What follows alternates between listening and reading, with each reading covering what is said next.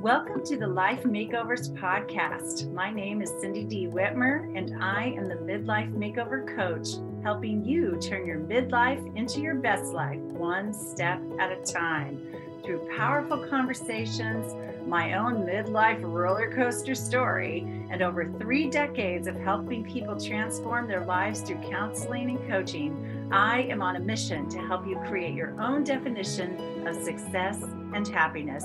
Thank you for being here.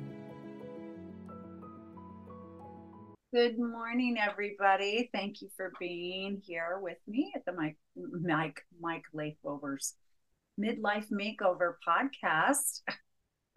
I'm a little uh, tongue tied apparently this morning. I hope you're doing well. I recently went to the movie Priscilla, which is the story of Priscilla Presley's relationship with Elvis, or part of it, a glimpse of it. And if you like true stories, or if you were a huge Elvis or Presley's fan, you might want to go to that movie. I think it's very telling, and Priscilla was uh, involved in the making of the movie, which makes me think, oh, yeah, it sounds, I bet it's pretty accurate. But anyway, that's just my opinion.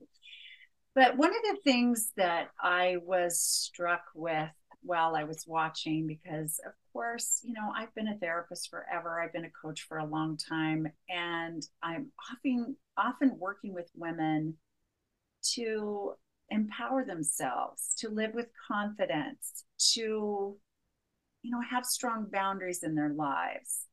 Um, and take charge of their lives, be the leaders in their own lives, and so forth. And Priscilla met Elvis when she was a teenager, a young teenager, actually, and pretty quickly was so enamored with him and he with her that, uh, you know, she, it, it appeared anyway that she really let him be in charge of her in a lot of ways. And I, and I think that was part of how she loved him, right, was to want to please him. And I know that I was like that as well and and still am to a point. So it's an interesting um, conversation to have with you this morning because it's like what is the the fine line between loving other people whether it's a partner spouse or whether it's your kids or your best friends or your family or whoever it is? What is the different clients customers colleagues you know whoever it is what is the line between loving people wanting to please them or serve them or support them and also to feel in charge of yourself and that it's okay to continuously address your own needs and wants as well in the relationship with that person and in your life. And so that's the trick, right? Is finding that sweet spot where you feel like you're being a loving, supportive person, person in another person's life that you care about so much or love, and also taking care of yourself in your own life and being healthy in the dynamics involved with the other person and with yourself. And so a lot of this comes down to what are we willing to do? What are we not willing to do in our relationships or on behalf of our relationships? How do we express our love and care for others, our support? How are we not willing to express that?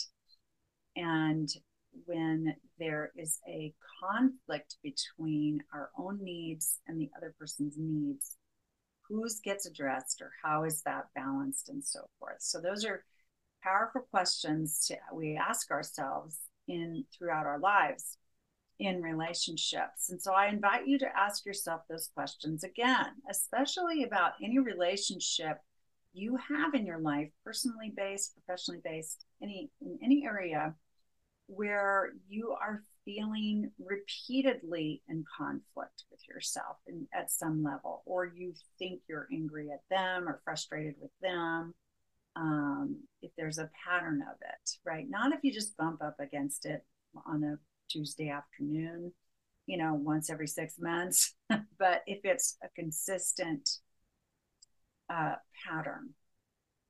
Because what happened, I think, to Priscilla, or part of what happened, this is only my interpretation, of course, but over time, she, it appeared that she was very lonely in the relationship, and that as he became more of a superstar, he and his um, posse um, and his his staff, everyone really, um, you know, put a lot of boundaries in her life and told her how this and that was going to go.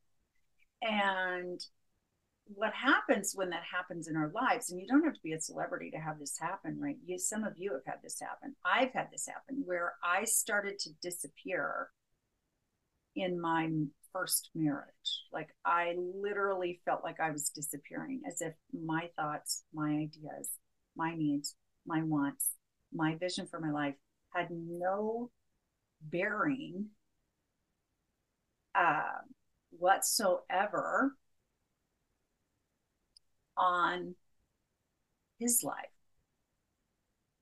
And so I hardly knew I needed to be there other than to be his so called, I mean, I don't like the term trophy wife. I don't think he would have ever called me his trophy wife. But, you know, the person, I was there to look good, like to be his wife and to make us look good, like a healthy, functioning family, he and I and our kids and everything. I'm a trophy wife.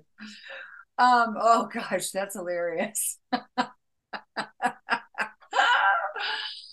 ah, so okay, so let's roll it back around. So when Priscilla began to make some of her own decisions and actually acknowledge some of her own needs. I mean, she in the movie she is portrayed as trying to t- say to Elvis, "But what about this?" or "I need that," or "I miss you. I'm lonely for you. Can we? When can I join you on the road? Um, I'd really like to do this or that or uh, whatever. Or I like these kinds of clothes. You know, she put in her opinions. She put in her perspective. And if he disagreed, you know, he his way was the way. And that was part of how i think she loved him. Like she was like okay i love this man. I love taking care of this man. I love supporting this man. He's the love of my life. So okay i'll wear this dress the one he likes instead of the one i like. I'll i'll stay home if he doesn't want to join him on the tour. I'll take you know handle things here while he handles things there. I'll turn a blind eye when he when i see all this news of possible affairs and things like that. And anyway, um, so when she started to actually do things she wanted to do and uh, sort of take the lead in her life, much, much, quite a few years into knowing him, that's when they, you know, they had to, they separated and eventually divorced. And so again, like we always have a choice. That's what I want you to remember is that we always have a choice in how we create that balance in our lives. For me, with my first marriage, it eventually, after 22 years, and many, many of those feeling like I was insignificant, what I thought, what I needed, what I felt, blah, blah, blah, was insignificant. I mean, it was decades of that, many, many years of feeling that way. I finally decided that was it. I couldn't keep doing it just because I loved this man and just because I wanted to keep our family together because I was losing my health. I was losing my my sanity and had to, you know, move forward with what I felt was important for my life.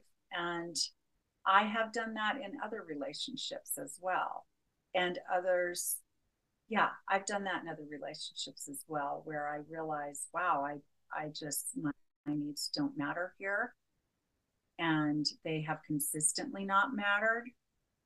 Um, i am not heard. I don't feel supported in a way that feels good. Why am i in this relationship? Why am i working with this person? Why am i um, in a friendship with this person why am I in a dating relationship with this person?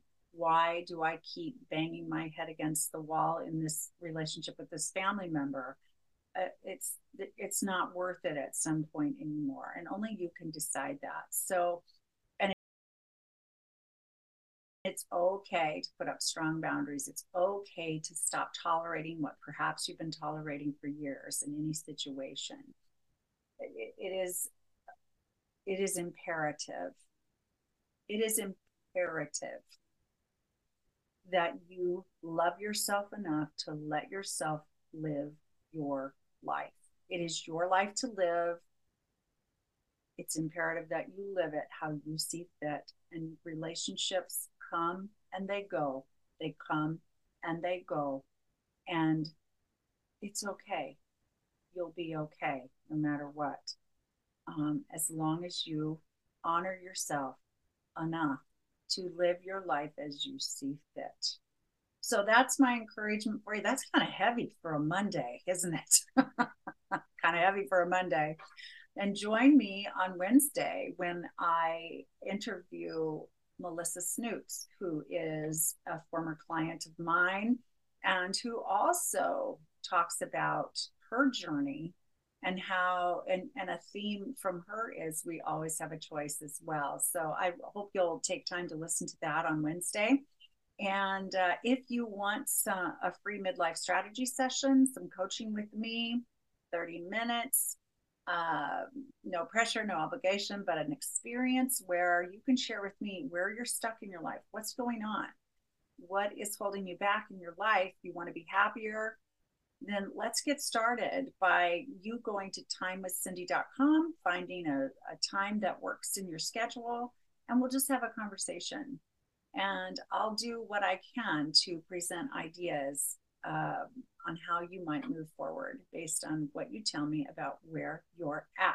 So, timewithcindy.com and go live your lives out there in a healthy way, in an honest, healthy way. And we will all be the better for it when we do this. And I will talk to you again soon. Bye bye. Thank you so much for listening to the Life Makeovers podcast. Please like, subscribe, and share this podcast with those that you think would also benefit from what we're doing here. And I will talk to you again soon.